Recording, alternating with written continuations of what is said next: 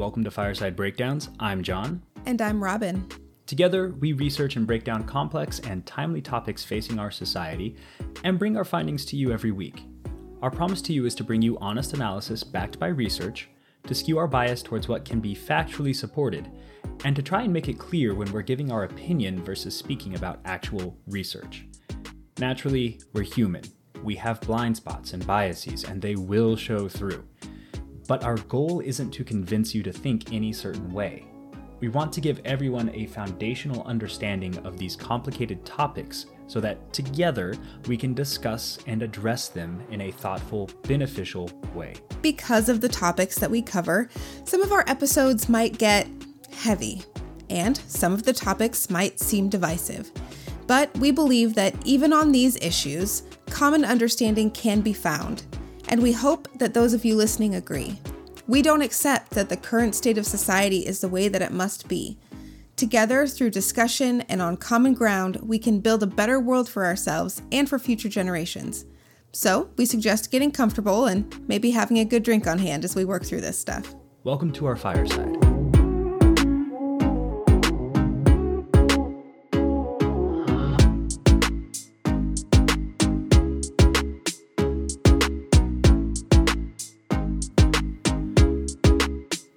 Before we get started, it is time for an infamous Fireside Breakdowns We Got It Wrong moment. And by infamous, I mean, I don't think this has ever actually happened before, but I feel like when it happens, it's a big deal because I am so invested in this show, and I know Robin is so invested in this show, and getting stuff right means that when we have to do this, it feels like a huge event. And by we got it wrong, this time we didn't really get a fact wrong. We didn't present incorrect information necessarily, as far as we can tell.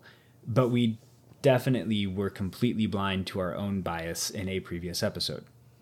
Not acknowledging that would be doing a disservice to both our podcasting goals and to you, the listener.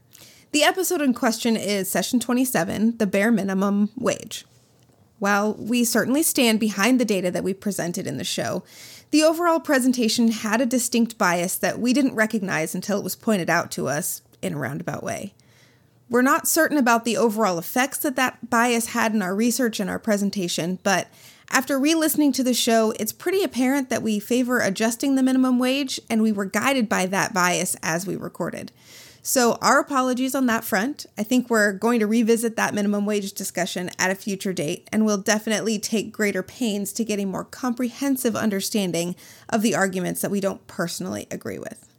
Now that that's out of the way, folks, people, listeners, lend me your ears. No, we are so excited. Why? Because we're going to talk all about myths. A couple categories of myths, specifically those that are specific to covid nineteen, and one more generally, or some more generally, just myths about vaccines. So now when somebody out there asks you to make these topics make sense, you should be a little better armed to do so.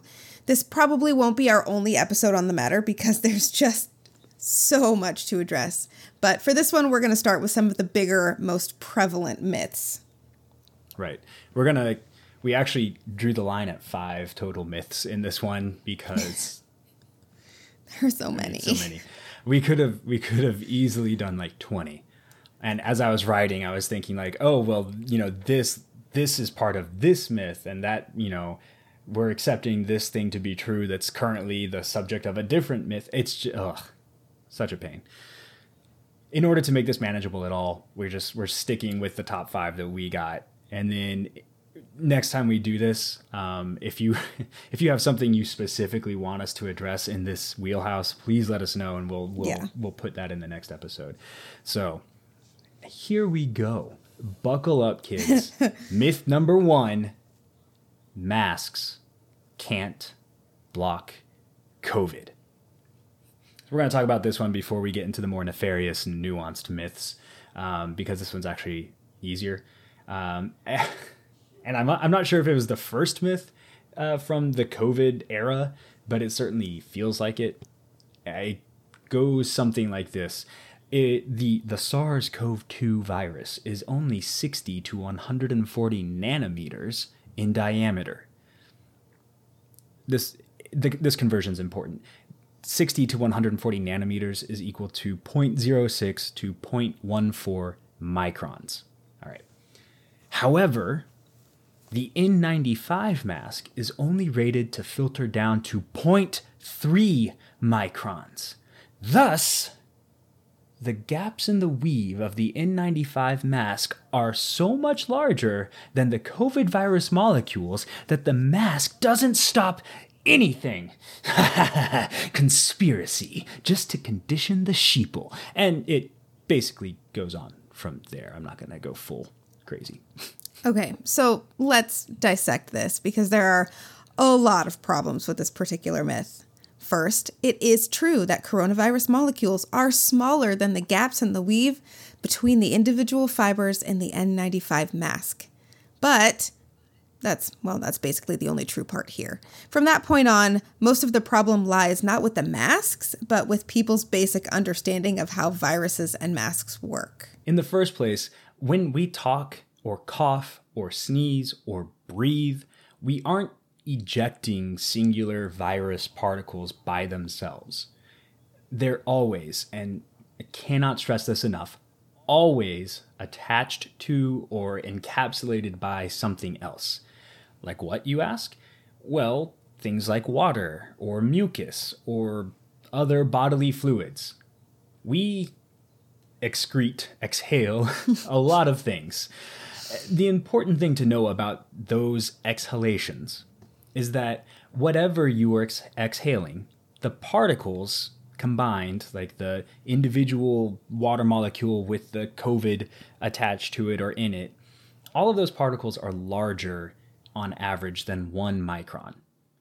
And N ninety-five masks are very, very effective at filtering out things that big.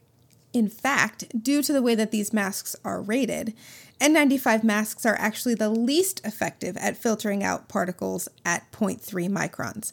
That is to say, the particles that have the highest possibility of making it through the fibers of an N ninety-five mask are those in around the zero point three microns range of size.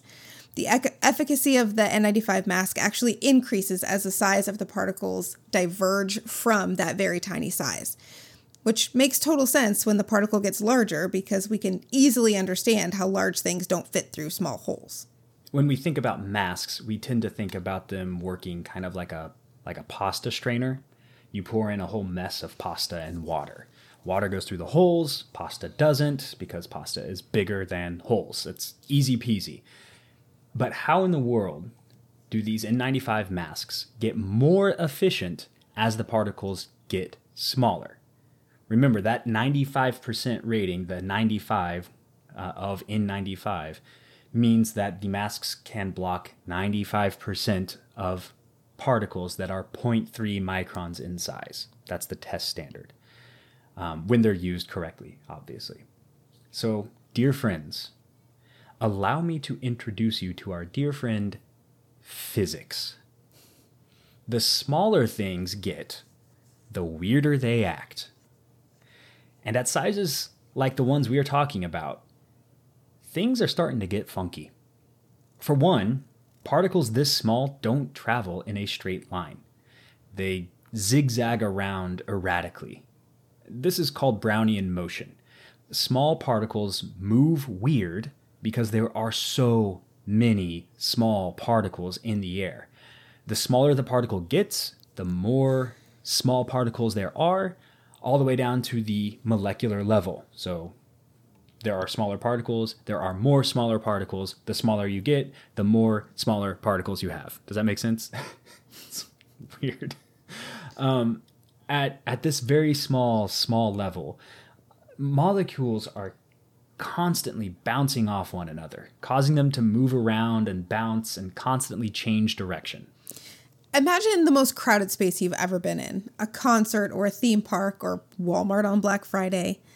And now imagine that you need to get from where you are to a spot one hundred feet in front of you, but it's packed, like shoulder to shoulder.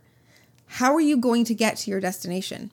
You can try moving in a straight line, but you will constantly have to sidestep and move to get around people. So even as you move toward your goal, you have to move a little bit away from it or to the side or back or the other way over and over again until you finally get there. That's basically Brownian motion, except small molecules don't have brains to guide them in a direction. They just kind of bounce off of each other like billiard balls. And they move in three dimensions. So the crowded Walmart they're in isn't just people shoulder to shoulder, but also standing on top of one another. And they're all trying to get somewhere, and none of them have any brains, and so they're just bouncing off of each other like giant, nightmarish mosh pit of brainless holiday shoppers. So what does this have to do with masks? Well, that motion means that instead of just shooting right through the gaps in a fabric, a molecule is much more likely to get tangled up in the fibers as it careens through the atmosphere and bounces around. For every bit of forward progress that it makes, it's basically four times more likely to move laterally because it bounced off of something. It's actually like infinitely more likely to move laterally, but now we're getting into integrations and calculus and, well, I don't math, so I have no idea how to explain that to you concisely. And when that molecule moves sideways, boom, there's a fiber. Where are you going? Nowhere. On top of that, there's a second factor at play called electrostatic absorption. I'm going to try not to get too deep into the physical properties of molecules here, mainly because I only remember so much of my high school chemistry classes. But suffice it to say, there are lots of forces at play between molecules floating through our atmosphere. These are generally called weak nuclear forces. They are things like dipole-dipole or London dispersion forces. And if you're interested in the physics of chemicals, you should read up on things like Van der Waals forces. It's just neat, nerdy stuff to me. But for our purposes, what you need to understand is that this means that individual molecules act like itty-bitty magnets to other molecules. Sometimes they're always magnetic, like a like a real magnet. They always have like a positive and a negative Uh, pole to them. Sometimes that only happens momentarily and they switch around and, you know, one side's negative and then it's positive and the other side's negative. But just understand that, like magnets, that polarity causes the molecules to move towards each other. And like magnets, the closer the molecules are to each other, the stronger the effect of those forces. So like magnets, when, when they're closer together, they pull at each other, like you can feel them pulling harder at each other. So that's the same thing that happens to molecules. So at very, very small levels, like the ones we're talking about, this can cause the very tiny mucus and water molecule taxis with the COVID inside to get drawn towards the molecules of the much larger mask fibers and trapped. It, it kind of acts like gravity. Um, interestingly enough, it's actually more powerful than gravity, but it's such a small thing that it it doesn't matter. Nerdy science stuff again. Gravity is a very, very weak force. It's weaker than even this.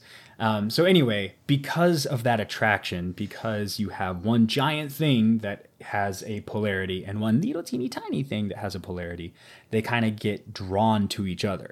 And because one of them's giant and one of them's small, the smaller thing is the thing that does the moving, and it moves over to these fibers in your mask.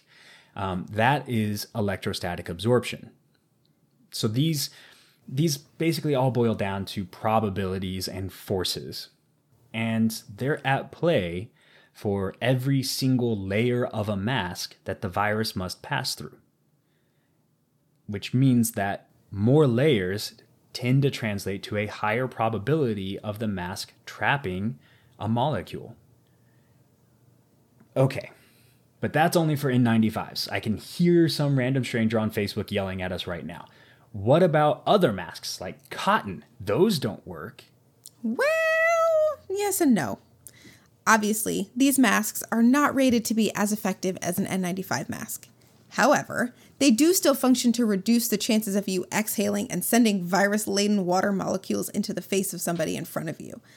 These layers still act as a physical barrier to the larger particles that you exhale, and will significantly reduce both the number of particles that enter the area in front of you and the distance at which those particles travel. Their fibers still benefit from things like Brownian motion and electrostatic absorption, just not to the same extent as N ninety-five masks. And the more layers those cotton masks have, the more effective they are. Masks are not about creating a completely hermetically sealed and impervious environment. Getting sick is a numbers game, especially with this virus, which spreads so easily and silently. The, the two-week incubation period means that there's a lot of time that you can be sick and contagious without actually knowing that you're sick and contagious, which is it's a whole mini-myth of its own, so let's put that one to bed really quick. Yes, asymptomatic spread is a thing. It really isn't up for debate anymore. For example, nearly forty percent of children ages six to thirteen tested positive for covid nineteen, but they were asymptomatic, according to research from a Duke University study.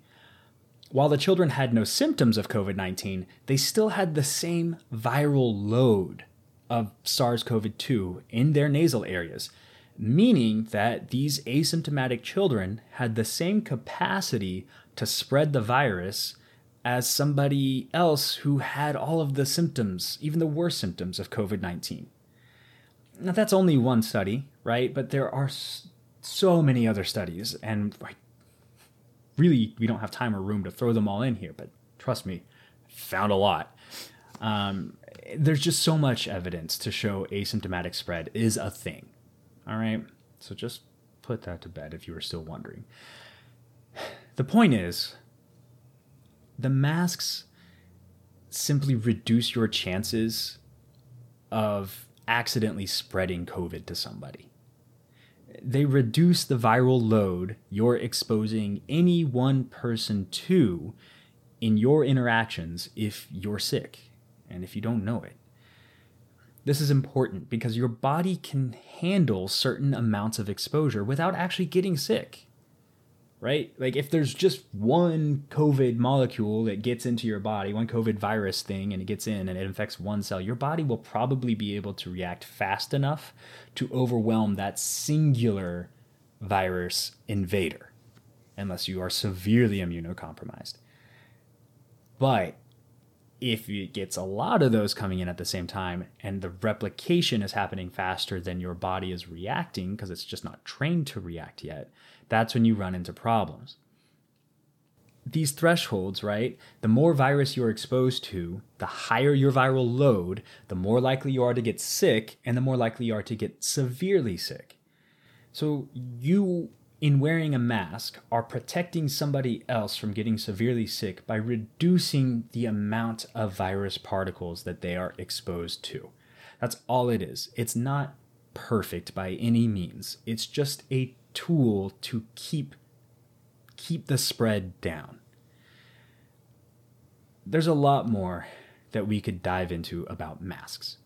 But for now, suffice it to say that masks work, and we should all be making a point of wearing them when we're around others, especially when we're around people who have not been vaccinated.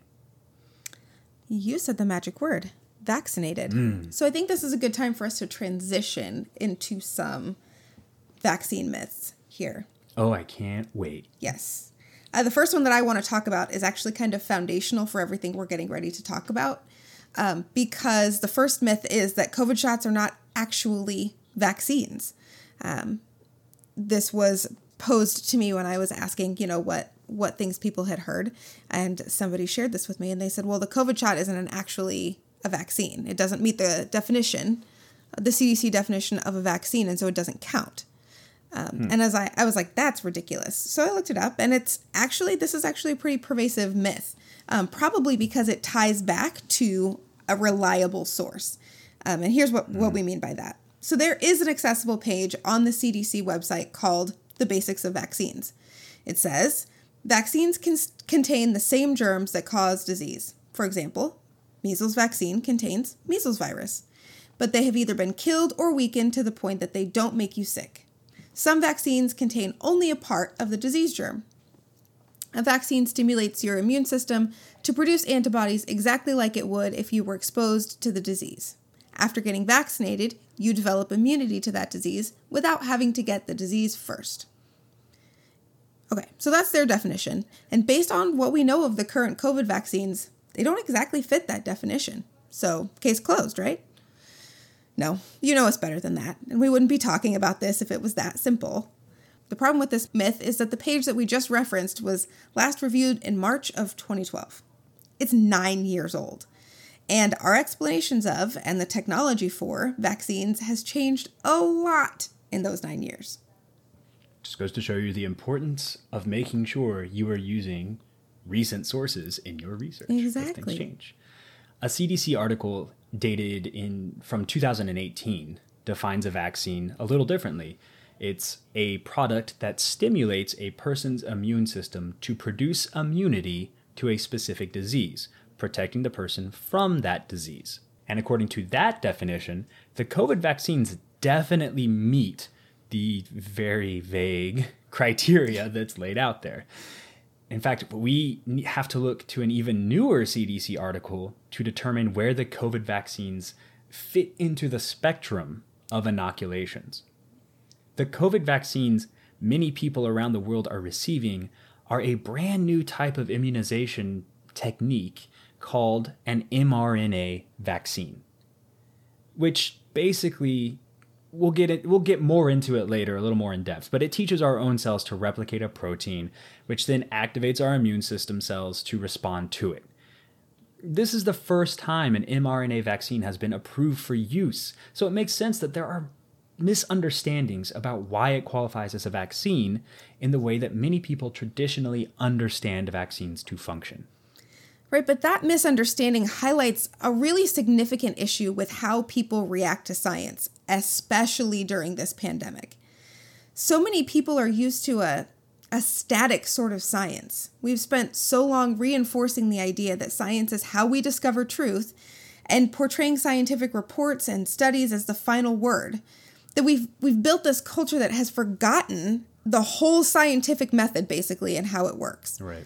We've discarded the hypothesis and experiment parts of the process, and we expect scientists to give us the right answer the first time. We expect all scientists to agree with that first answer, and then we expect that that answer has to be the right answer for the rest of time. The definition of a vaccine isn't set in stone. It grows and it changes with the technology and the information that we have available, and that's really what we should expect from science. Exactly.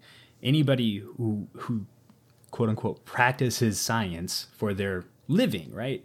Any true scientist will tell you that the that that good science beats bad science every day. That's how we mm-hmm. develop science, right? Somebody comes up with a theory based on the information that they have, and as we discover more information, that theory is either supported or not supported. And if it's not supported, you change the theory. And that's okay. That's fine. That's great. That means it's working. We are discovering more based on the experiments that we are doing. And in science, it's okay to be wrong. Yeah. Which is like a huge cultural difference, because I think in our private lives and in our culture, it is not okay to be wrong. We never want to admit when we are wrong. Science doesn't care. Science wants to find the truth as far as we can determine it with hard facts that are replicatable and we can experiment with. So yes, science-based stuff is going to change all the time. It's why the guidelines for what we can safely do during the pandemic always change. Mm-hmm. Just com- just like what we could do a year ago was completely different. The guidance was completely different than what we could do now. And the reason is because they basically, they didn't have all of the information. So you set out the best guidelines that you you have based on previous viruses, based on previous experience, based on what we do know about this virus. And it would it was overbroad. And that's okay, because it mean, it means we are taking extra precaution to not kill people unnecessarily. Right. Or at least that was the goal. yeah. personal feelings about the people who poo-pooed that guidance right. from the beginning. Yes. And how they put their own personal comfort and ego over the lives of others. But we're not going to talk about that right now. We're not, because we're talking about vaccine myths, and we're definitely, definitely not talking about how people feel like the only appropriate reaction is the one that just barely scrapes us through by the skin of our teeth. Right. Definitely, yeah. definitely not talking about that, and how they develop some sort of cold calculus about people with underlying medical conditions not being as worthy of living as people who are completely, quote unquote, healthy. Yeah. We're not going to talk about that. No. We're going to talk about how the d- vaccine disrupts reproductive health next. Myth number three. That's what we're going to talk about. Yes. Okay. So this one's kind of an amalgamation, because uh, we... We heard so many overlapping myths about the vaccines and what they do to reproductive health that we actually weren't able to break them out into distinct concepts. Um, so we're kind of tackling them simultaneously here. Um, many people are reporting anecdotally, and here's where we interject and say that there is a very significant difference between an anecdote, a story of a thing that happened to me or that I experienced, Um, versus an actually scientifically or research-backed claim or event. Right. Yeah. Um, anybody can say anything happened to them, and it's completely subjective and one hundred percent based on their experience and perception of the event. Um, not that we're not it, discounting anybody's experience, right. but... It could actually have... It could have happened exactly the way they... Fa- like exactly the way they say it happened. But that doesn't mean that's how it always happens. That doesn't mean that's the right. normal way things happen. It's just a one data point does not a good data set make. Exactly. Sorry. I know. I know. We just we just have to reinforce so many things tonight. Um, so many, many people are reporting anecdotally that they are experiencing adverse effects to their reproductive health after receiving the vaccine, or even being around people who have received the vaccine. Like being in the same grocery store line in one of the social media posts that I read. Um, it's that five G. It's that five G. I promised I wouldn't do it. Dang it. You did it. And these, these reports run the gamut from everything from more intense menstrual cramps to miscarriages. And most of these anecdotes are posted and shared on social media, uh, but there are online blog sites that are serving as repeaters and in some cases generators of these stories as well. I want, sorry, I shared this picture with you, and I have to put it in Please. Here because it was so Please. Just bat guano crazy. But we found a guy who swears up and down that the COVID vaccine is causing postmenopausal, I guess, menopausal women to restart their periods, right? So... If you get the vaccine, you're going to suddenly start ovulating again, which is not a thing, guys. So crazy it's to me. That's not thing. How any of that works. That's not how this but not, works. But not even that. It goes. It's better than that. He at one point says that entire uteruses sick are dislodging and falling out. I died. What? I lost it at that one. Like head in my hands, laughing. Because clearly this dude does not have a uterus. Like, it doesn't oh. work like that. This is not how it works. This is not how it works. Just plops right out. Right out. We laugh, but like, it, it it's only funny because it is so detached from biology. Right. And... We want to make it very clear that we're laughing at the idea. We are not laughing at the people who think that, because it is easy for people to to not understand something well enough to know how it's wrong. Right. Right? Everybody has different experiences, and sometimes those experiences are very, very, very limited in certain areas. So I have, more than anything, like... Pity. Pity's the wrong word. People hate pity.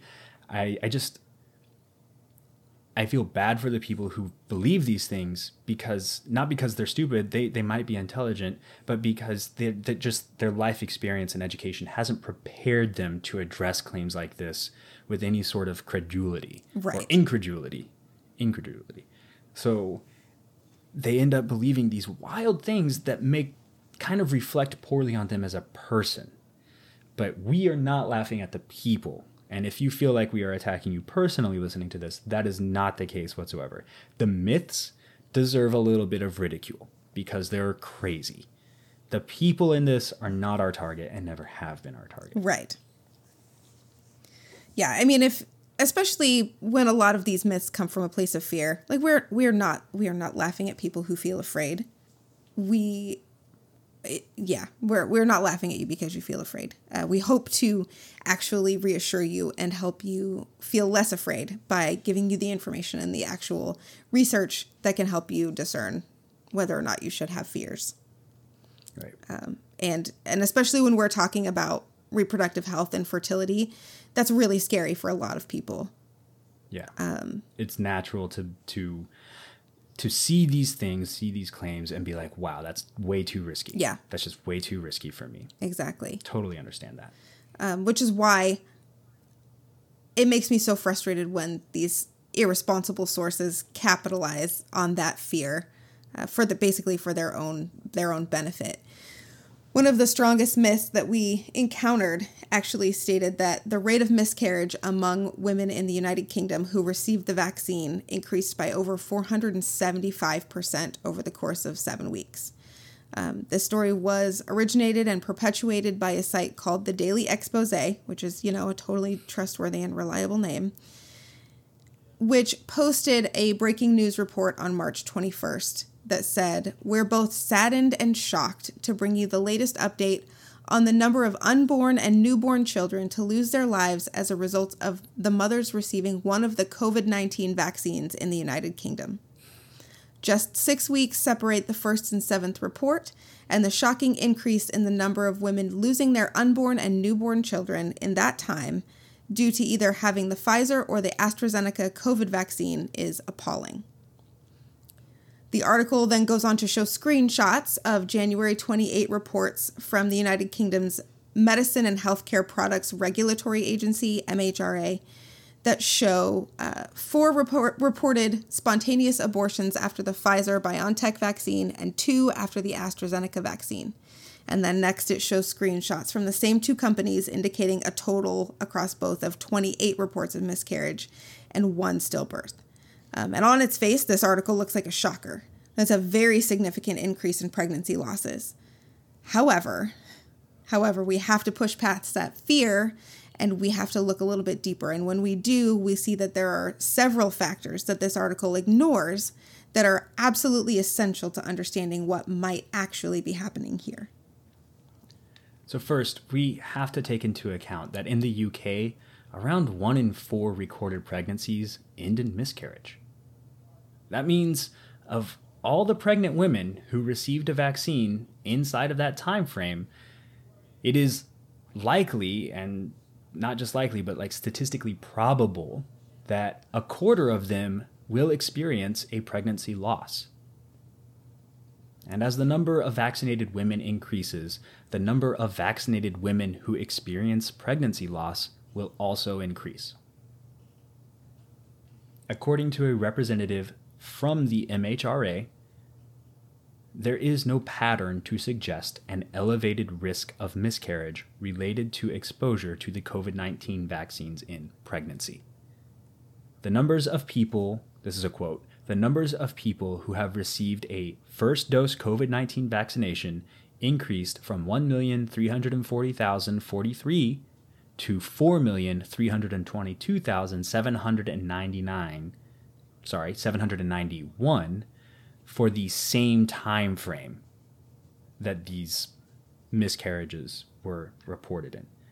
At least half of these would be expected to be women. So the number of women of childbearing age taking the vaccine is estimated to have increased from six hundred sixty-five thousand four hundred twenty-four to two million one hundred forty-six thousand eight hundred sixty-six for the same time frame.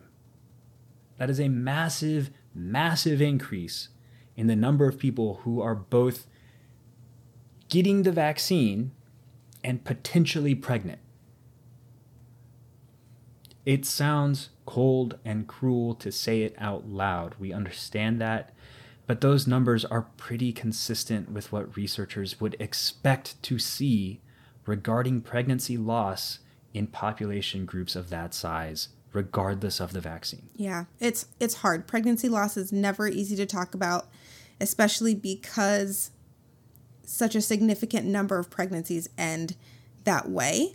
Um, it always feels cold and cruel and detached to talk about. Um, but one, if if these losses were related to the vaccine or caused by the vaccine, I, I shouldn't say related to, but if they were caused by the vaccine, you would expect to see those numbers be significantly higher than what was reported, yeah. um, simply because more people would be losing their pregnancies than is usual. Um, but this kind of reinforces that, those low numbers reinforce that idea that that every experience is not necessarily a research-backed event. Um, Secondly, I mean, we have to talk about the fact that a report of an adverse reaction is not evidence of an adverse reaction. It just means that the person that's reporting the reaction believes that might have been caused by the vaccine. Those reports still have to be investigated, and they're still validated by actual data. And oftentimes, an undiagnosed illness or an underlying condition is found to be the significant causative factor in that reaction. Unfortunately, in the case of pregnancy loss, so little is known about the causative factors that it can be nearly impossible to determine whether or not a vaccination served as the catalyst. There's just no way that we can know if those twenty-eight women can actually attribute the loss of their pregnancy to something having to do with the vaccine, whether it's a, a reaction that was triggered by an underlying condition that they didn't know that they had, whether it was a direct cause. Um, we can never know, probably, whether or not that's the case in those situations. And, and articles like this don't ever take that into account. They don't take the unsurety into account because uh, because unsurety doesn't sell. It doesn't sell. sell. Yeah. Gray areas don't sell. Yeah. That's why we aren't millionaires with this podcast yet, clearly. Right? One of these days, we're going to monetize the middle. You know it. It's going to be my catchphrase. But this conversation actually leads us very neatly into the next myth, uh, which does claim to be able to explain why the COVID vaccines uh, would cause pregnancy loss and even ongoing infertility. So while the United Kingdom was still in the testing phases for the vaccines, they, a now infamous letter was written by two doctors insisting that testing be halted. Uh, they erroneously claimed that the vaccines contained a spike protein called syncytin one that is essential to the healthy formation of placental tissue in pregnant women. And let's not get that wrong. That protein is absolutely essential. Destruction of that protein would lead to ongoing infertility or even miscarriage. But the claim that the mRNA COVID nineteen vaccines either can contain syncytin one or a message to generate antibodies to it, uh, which is what that letter claimed, is completely false. The protein that's created and targeted by the current mRNA vaccines only shares a sequence of about four amino acids with syncytin one out of five hundred thirty-eight. There are five hundred thirty-eight amino acids, um, and in order, science, in order for your immune cells to attack uh, a protein, it's got to match up enough of those amino acids in the right sequence. Um, it's like when you're playing Bejeweled, you got to line up the right ones for them to disappear. Um, wow. I know. I'm trying to unscience it. I'm trying to make no, it. No, you, you, you're right, though. You're right. It's It has to. You're exactly right. The pattern has to match. The pattern has to match. Enough of the pattern has to yeah. match. Um, and so there is not enough of the pattern that matches between syncytin one and the protein spike that these vaccines are causing your body to create and then attack. Um And there there was one of the concerns is that it would cause ongoing autoimmunity problems. So essentially by getting vaccinated with one of these um, these inoculations, you would start producing and attacking a protein that looked enough like syncytin one that on, in, on an ongoing basis you would be unable to uh, produce healthy placental tissue, and it would cause lasting infertility. Um, but according to the British Fertility Society, which actually had to issue some guidance on the subject because this rumor got so popular, Um, there is absolutely no evidence and no theoretical reason. And that's important because it's not just no evidence, but like we can't think of a scientific theoretical reason that any of the vaccines could affect the fertility of women or men. And that's a direct quote from them. It's just mistaken science. And mistaken science, or even blatant misunderstanding of how the different systems of how the human body work, is to blame for the idea that the COVID vaccine would have any impact on the reproductive health of someone who is not vaccinated themselves. We're going to dovetail into yet another stacked rumor here. Um, and that is the idea that that one's fertility or reproductive health could be affected by simply being in the presence of someone who is vaccinated. Um, but in order to talk about this, we have to remember, again, these vaccines don't actually contain any virus particles. None at all. There's no virus in these mRNA vaccines, which is um, the Moderna, Pfizer, and AstraZeneca are the ones that we are talking about in that case. Uh, they teach your body to make and destroy that same protein spike as the COVID virus uses, but that process never actually leaves your cell. Once the protein spike is manufactured, the mRNA that gave the instructions to make it is degraded and useless, and nothing ever happens outside of that cell. So scientists and health professionals agree. There's no scientifically reasonable mechanism by which the COVID vaccines could have any actual effect on anyone who is not personally vaccinated. You, you can't exhale vaccine no. or, or anything. It doesn't emanate from you. Microbiologist and professor of molecular genetics Carolyn Coyne said in a fact-checked article by U S A Today, there is no sort of mechanism that would even exist that would suggest in any way a vaccine could be transferred or lead to a sequence of events that would alter pregnancy or a menstrual cycle. Like, the science just isn't there. There is not a process by which that can happen. Yeah. Nope. There's no no avenue for that. It just don't, don't work. So I'm going to tee up Robin for myth four because she can she's going to tackle this one by herself. um, but this is actually a myth that is pretty pervasive about vaccines in general. Yes. Not just the coronavirus vaccine, but, like, just vaccines and... You've probably heard of it, but it's this idea. Myth number four is the idea that the COVID vaccine or COVID vaccines, or generally vaccines, contain cells from aborted fetuses. Yes. Feti. Mm-hmm. And this is another one fetuses. where where a good majority of the people who are interacting with this myth just don't have the basis of scientific understanding to understand why it doesn't make sense. Um, so again, that's what we're that's what we're hoping to give you here, um, because I know that before I started researching this myself, when my kids were getting vaccinated, I had no idea how this stuff worked. Um, so it's okay to not know, but now we have the opportunity to learn. Yeah. So the myth that I heard actually specified a white male fetus that these COVID vaccines contain genetic material from. Um, or I'm sorry, cells from, not even genetic material, cells from. And that just can't be, you know, that can't be confirmed at all. Uh, but but the, this whole idea that, that these vaccines contain cells from aborted fetuses is not, it's not true. But in order to explain, or in order to, to help you understand why it's not true, we have to explain something called fetal cell lines. So a long, long time ago, almost sixty years ago now, a woman in Sweden had an elective abortion at twelve weeks.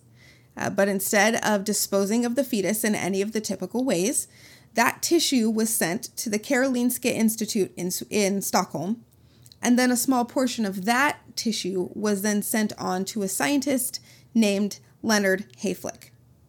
Leonard Hayflick is famous because he is the scientist that discovered that human cells can only divide a finite number of times before they die. And so he had just discovered this, and he was in search of new and effective ways in which scientists could grow cells in a laboratory for research, for vaccine production, and other important sciencey things that they do with cells. So the Karolinska Institute sent him some of these cells, and he took them and gave them everything that they would possibly need to grow, put them in a, a petri dish, and he waited. And then soon he had a wall-to-wall dish of human cells that he could work with. Um, he separated some of those cells off, repeated the process, and thus began developing a fetal cell line that is now called W I thirty-eight.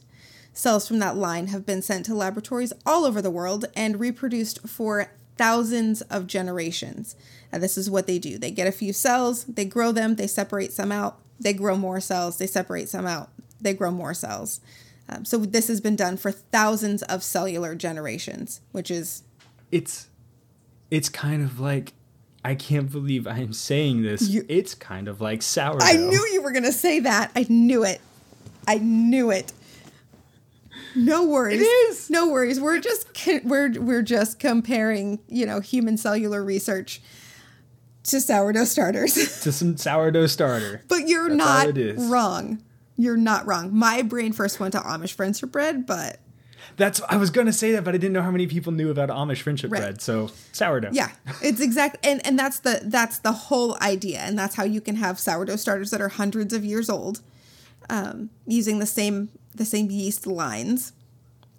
We have cellular lines that are thousands of replications removed from the original fetal cells that they began with. Um, and these cells have been used to research and develop world-changing vaccines for polio and measles and rubella and hepatitis A. And yes, that process has been repeated with other cell groupings from other fetuses and used for the same purposes. Um, when it comes to vaccines, these cell lines are used in three different ways. The first way is in the development of the vaccine properties, identifying what, what works. The second is in confirmation of the vaccine, basically making sure that it works, testing it. And then in production, which is actually growing the vaccine things, growing the different virus proteins or mRNA strands or other things like that, that, uh, that actually work in the vaccine. So the, uh, the mRNA COVID vaccines, Pfizer and Moderna in the United States, only use these fetal cell lines in the confirmation part of their process. They only used it in that testing process to make sure that what they thought worked originally actually did work. So if you got Pfizer and Moderna, that's the only part of the process that they were used in. The Johnson and Johnson vaccine isn't technically considered an mRNA vaccine. It uses um, a different method of vaccine delivery called viral vector, which you can Google. It's really cool. Um, and as a part of their process, they utilized these fetal cell lines in all of the phases of the process to identify what works, to test it and make sure it works, and then to grow and produce the actual vaccine components. Um, but the one thing that we do really, really, really want to communicate is that at the end of the day, none of these fetal cell lines, none of this actual tissue gets included in the final process, product. None of it. None of the vaccines injected into your body contain any fetal tissue, not from recently aborted fetuses, not from cell lines that are thousands of generations old, none of it. It's only a part of those three phases of production. I understand, though, why people would be upset, maybe, about learning about that. Right. Um, abortion is one of those those topics that's just so inherently personal, yes. and everybody has very strong feelings mm-hmm. about it. I think the way I think about it is we don't know, one, why the baby was aborted to begin with. it doesn't particularly matter. Right. But we tend to hear the word abortion and, and make a value judgment about that. Um, but so many fetuses that are wanted are aborted because they're not going, not going to live. Mm-hmm.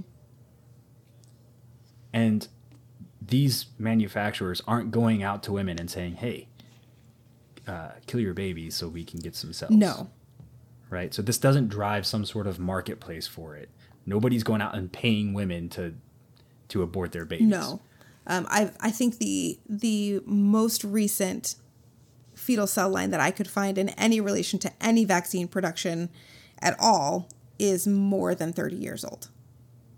Yeah. I, I'm not sure if this is true or not, but I, f- I feel like there was actually some regulation put on fetal cell lines at some point, yes. which is why they're thirty yes. years old now. There, there is, in the United States, there's, in, um, there are heavy regulations on how they can be acquired, how they can be used, um, all of that kind of stuff. Yeah. So,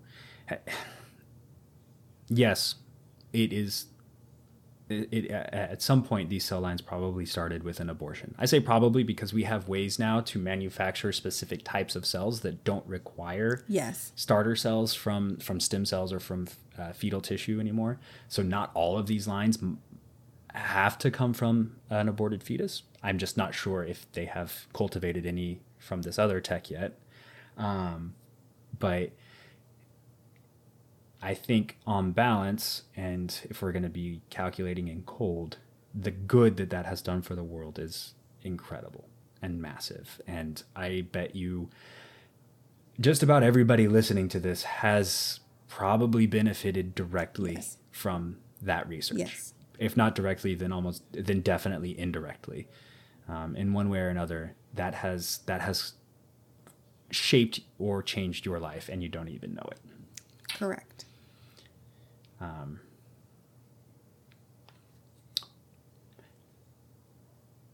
I was going to do a transition. It would have been a little off off key, I think. Probably not appropriate. So I'm just going to start into myth five. Well, hold on. Do you want me to introduce uh, this one for you? Because I haven't introduced oh, sure. any Te- of the myths yet. Oh, I'm sorry. It's okay. It's okay. Yes, Robin. Introduce you're, a myth. You're a really good narrator, so it's fine. No, but uh, I think, I think that John got really excited about presenting this myth to you guys. He definitely was typing like the gif of the cat at the keyboard uh, when we were researching this one. So here you go. Myth five. The vaccine is going to change your D N A. This one is one of my favorites. These newfangled mRNA vaccines are going to get into your blood and edit your D N A. The The reasons for this are all nefarious, and they're they're just all over the map, right? Some people think it's going to cause cancer. Some people think it's to make us infertile for population control.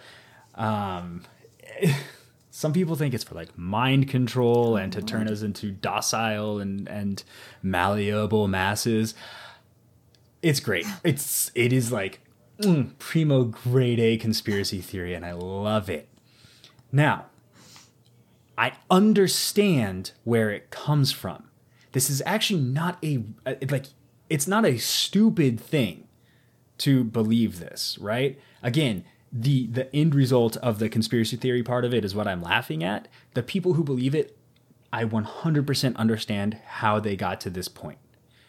Um, but I'm going to address that. And it goes back to something that's actually really, really cool. It's why I'm excited about this. We have a new vaccine technology. Now, it, that doesn't hit as hard at this part of the podcast because we've been talking about it for fifty minutes that's at true. This point. That's true. But we have a new vaccine technology, guys. This is awesome. It, we, mm, ha, we're going to dive a little bit deeper into this mRNA technology, because you got to understand it so you can understand how cool it is, right?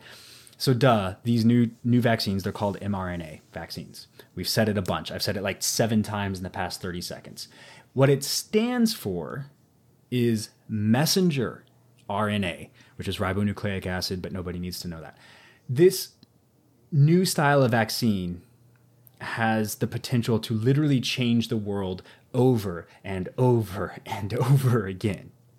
Like we've we've already actually seen it once with the coronavirus vaccine. I think people don't understand how earth-shatteringly cool the development of this vaccine is. How fast it happened is actually an amazing miracle, not something to be afraid of. I understand why people don't trust it, again, but it's really cool. And it is just the tip of an iceberg. And it is a huge iceberg. Like, these vaccines hold almost unlimited possibility.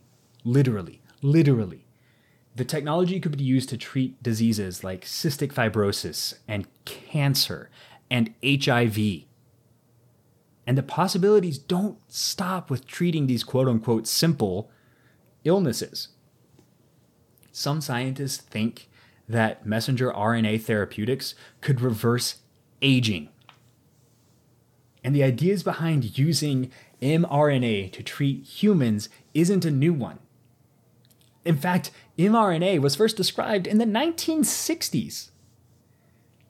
Now, study to use mRNA to elicit specific controlled responses in the human body began a few decades later, but that was still the early nineteen nineties. This is one of the reasons that producing the COVID nineteen vaccine happened so fast. The foundation to make it happen has been under construction for almost three decades now. The pandemic just provided an incredible and horrible opportunity for the technology to shine. But with new technology comes incomplete understandings of how that technology works. Which, looking at you, five G, and nuclear energy, and solar energy, and wind energy, basically a lot of misunderstandings about energy production in general. But I digress. A lot of people, smart, well-intentioned, good people, have heard an incomplete story about how mRNA vaccines work. And it has caused a considerable amount of fear around them. So let's get it straight once and for all. mRNA does nothing to your D N A. Nothing about the D N A of the vaccine recipient's body changes whatsoever. The actual explanation for what happens when you're injected with an mRNA vaccine is actually way cooler. So, I think that just about everybody understands how vaccines work by introducing a relatively harmless version of the illness to be treated into the body in order to allow your body to train to fight off that in- that illness. Sometimes that's a dead virus or a denatured virus, or it's just part of a virus. And the body looks at this horrible, threatening thing and then deploys the troops to destroy it. And then those troops, having successfully vanquished their foe, spread the information to the other troops about how to defeat that foe should they ever encounter it again. Your body is like a well-oiled military machine. Or, like I used to explain it to my kids, Power Rangers. Go, go, Power yes. Rangers. But this process has limitations. Sometimes there's no way to produce a safe version of a virus. Sometimes your body doesn't react to a partial pathogen the way that it should, so there isn't an immune response. It's why we don't have a vaccine for H I V yet. That virus just doesn't lend itself to other methods of vaccine production. Enter mRNA. Unlike previous vaccines, the mRNA itself isn't actually a virus or bacteria. In fact, to your body, it doesn't look like much of anything. I mean, it may be a little bit shifty, but it's okay. It's nothing worth calling out the troops to attack. Just a messenger, carry on. And then this little messenger goes into your cell and transmits instructions to your cell. And we're not going to get into the nitty-gritty, but basically your cells have the capacity to operate as little manufacturing plants for whatever they're told that the body needs to produce. So the mRNA messenger gives the cell its new orders, and in this case, it tells the cell to start producing something called a spike protein. Well, the spike protein, the infamous spike protein, from the coronavirus. And your little cell manufacturing plant, which is ever dutiful, goes, okie dokie, coming right up. And it begins to manufacture these spike proteins. These spikes are what the coronavirus uses to attach itself to your cells and then deliver its own instructions to the manufacturing plant in there, which is how it replicates. Yeah, in fact, mRNA vaccines and viruses operate in essentially the same way. Like, viruses tell your cells to produce more viruses. And the little manufacturing plant goes, okie dokie, coming right up, right? And starts producing more viruses. Eventually, the cell actually gets so full of new viruses that it ruptures, and it spews new viruses to all of your surrounding cells. And then they latch onto that and implant instructions into those cells to make more viruses, which then burst and spread more virus, and so on and so forth, until you feel completely horrible as your immune system works to kill the invaders. The mRNA vaccine basically does the same thing. But instead of causing you to get truly ill, it basically causes your cells to kind of grow a harmless part of the coronavirus. Like, your cells, like, they develop a spike protein. They display it on their cell wall, from what I understand. And then the immune system turns around. It's like, holy crap, that's a virus. And it attacks it. Remember, our cells aren't actually, like, intelligent.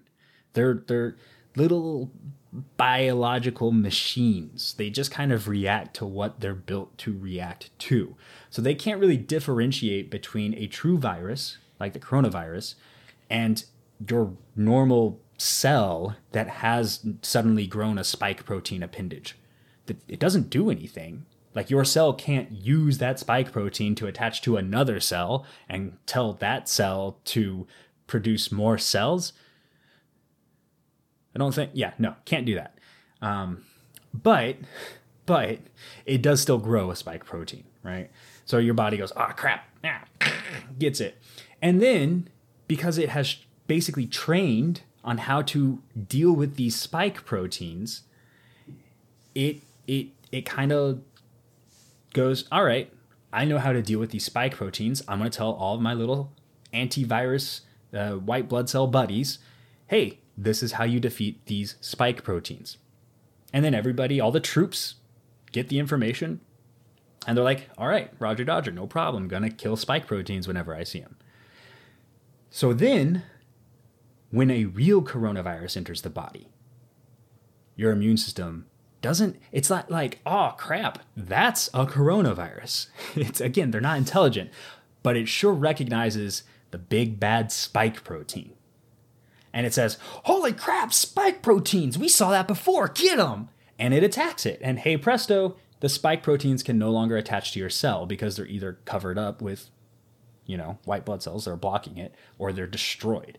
And that means that the coronavirus can't latch on to another cell in your body, a healthy cell, and deliver those instructions to the little manufacturing plant in there to cause it to make more viruses, meaning the virus can't replicate, meaning you don't get infected. Boom. Successful immunization. God, it's so cool, guys. I like, I can't get over how cool it is. It just is. So, importantly, at no point in this step does the vaccine enter the nucleus of your cell. Now, people who took biology will remember that the nucleus is the part of your cell that actually carries D N A. Everything else, all the other parts of the cell, not D N A. Nope. None of it. The mRNA never goes to your nucleus. It never goes to that part of your cell, meaning that it never has the opportunity to edit your D N A in any way. All it does, all it does is train your cell to make a harmless bit of the virus called the spike protein and hang it outside for everybody to see. That's it. No gene splicing need apply. The only place that any kind of editing happens is well before the vaccine enters your body. The mRNA technology used to develop these vaccines is highly flexible. That's why it's so exciting, because I'm not joking when I say a new vaccine can be developed in a matter of days. As soon as you know the the the, the genetic code, basically, of the virus, right, you can program a new mRNA vaccine for it. Even the coronavirus, like, all told to develop the max vaccine using this technology when they had that sequenced um, coronavirus genome, basically, it only took like, I think it was like three to six days, somewhere in there, for the proof of concept. Mm-hmm. And the like, hey, this works. Here's how we're going to do it. It's done. Because, again, this technology has been being worked on. It's been under construction since the early nineties. And it's just like, this is the perfect application. This is exactly what it was built for. And so, boom, they did it. All the time after that was trials, was testing, was making sure it worked so that we could use it. So even on the super fast timeline that this was produced on, it got tested rigorously. And even for emergency use authorization, a significant portion of phase three trial data has to be available to make the emergency use authorization happen. Right? It cannot happen without that phase three trial. So we have data. We have a lot of data from phase three trials that lets us know this is safe. This is okay. We can put it in our bodies. It's okay to use. So I, th- I, it's just so cool, guys. It's so cool. It's so, it's so cool. cool. I can't get over how stinking cool this is. It could and will. It will. Absolutely change the world. Yeah, I'm really excited about the incredible possibilities of this kind of technology. Um, I, yeah. I also do want to acknowledge that, again, we asked for and were given so many myths that we could not address this evening. Everything from um, the Moderna vaccine containing something called a luciferase enzyme, uh, which, if you know Bible histories or have watched Cinderella, um, you know that the name Lucifer is one of the names given for Satan in the Bible, and there is an enzyme out there called luciferase. However, if you know words, you also know that the prefix L U C or L U Z also refers to light making. Um, luciferase is an enzyme that is produced in the butts of lightning bugs and bioluminescent sea creatures. That uh, is what causes them to light up. Um, and luciferase was used in the research and development of the Moderna vaccine to light up and track the paths through which uh, the vaccines functioned. Um, it was so cool, too, though. They made a mouse glow. It was awesome. But, like, Google it. Yeah. Google that stuff. Um, but... Just a bit of a misnomer there. No, no Satans, yeah, well, no actual Satans were used in the production of the Moderna yeah, vaccine. Yeah, yeah. Like, just understand, just understand. The term Lucifer, it was used for Satan because in the Bible, one of his names was light bringer. Yes. So, like, the Latin phrase lux and Lucifer and all of those roots existed yeah. already. Like, the devil didn't make that right. happen. It was the word that they had for that translation to make it happen right. to begin with. Exactly. Okay. Yeah. That. Yeah. So we didn't get to cover that. We didn't get to cover the idea that the uh, that the chip in the vaccine is going to suddenly fire in about twenty-five years and kill fifty percent or seventy-five percent of all the people who got the vaccine. If there was a myth that we did not cover, that you are so angry that we did not get a chance to cover, we would love to hear from you. Just tell us all about it. You yeah, can please. tell us all about it on the social media. If you search Fireside Breakdowns on Facebook, Twitter, or Instagram, you will find us. You can tell us about it in email. You can email us at firesidebreakdowns at gmail dot com and write us just the longest research-filled letter full of cited sources telling us why we got one of these myths wrong or all about a myth you'd like us to cover. And... this is like the holy grail of letting us know. Especially if you loved our breakdown of these myths, mm-hmm. you could leave mm-hmm. us a review. There is a handy, handy link in the bio of all of our social media profiles, also in the episode description for this episode. You can leave us a review on the platform that you use, should it allow reviews, simply by clicking that link. It's very easy, and it would mean the absolute world to us if you guys would tell us how you're feeling about our show. It helps us know what you're thinking. It helps other people find you, and it helps the platforms that we're on know that that's, this is a podcast that people like to listen to. Mm-hmm. I think it's time for some good Which, news. Yes. All right. Good news. So in keeping with our desire to keep our good news related to our topic of the week, this one is about the AstraZeneca vaccine. The U S has committed to releasing its entire stock of the AstraZeneca COVID nineteen vaccine to other countries as soon as it clears its final safety check. That's ten million already secured doses and another fifty million to be produced and distributed after that. The Biden administration has indicated that we have enough vaccine resources in the U S with the three vaccines that are already approved. So the Moderna, the Pfizer, and the Johnson and Johnson. In fact, nearly half of U S adults have received at least one dose of the vaccine so far. That's good news on its own. But even better is that we have so much vaccine now that we can help other countries get it.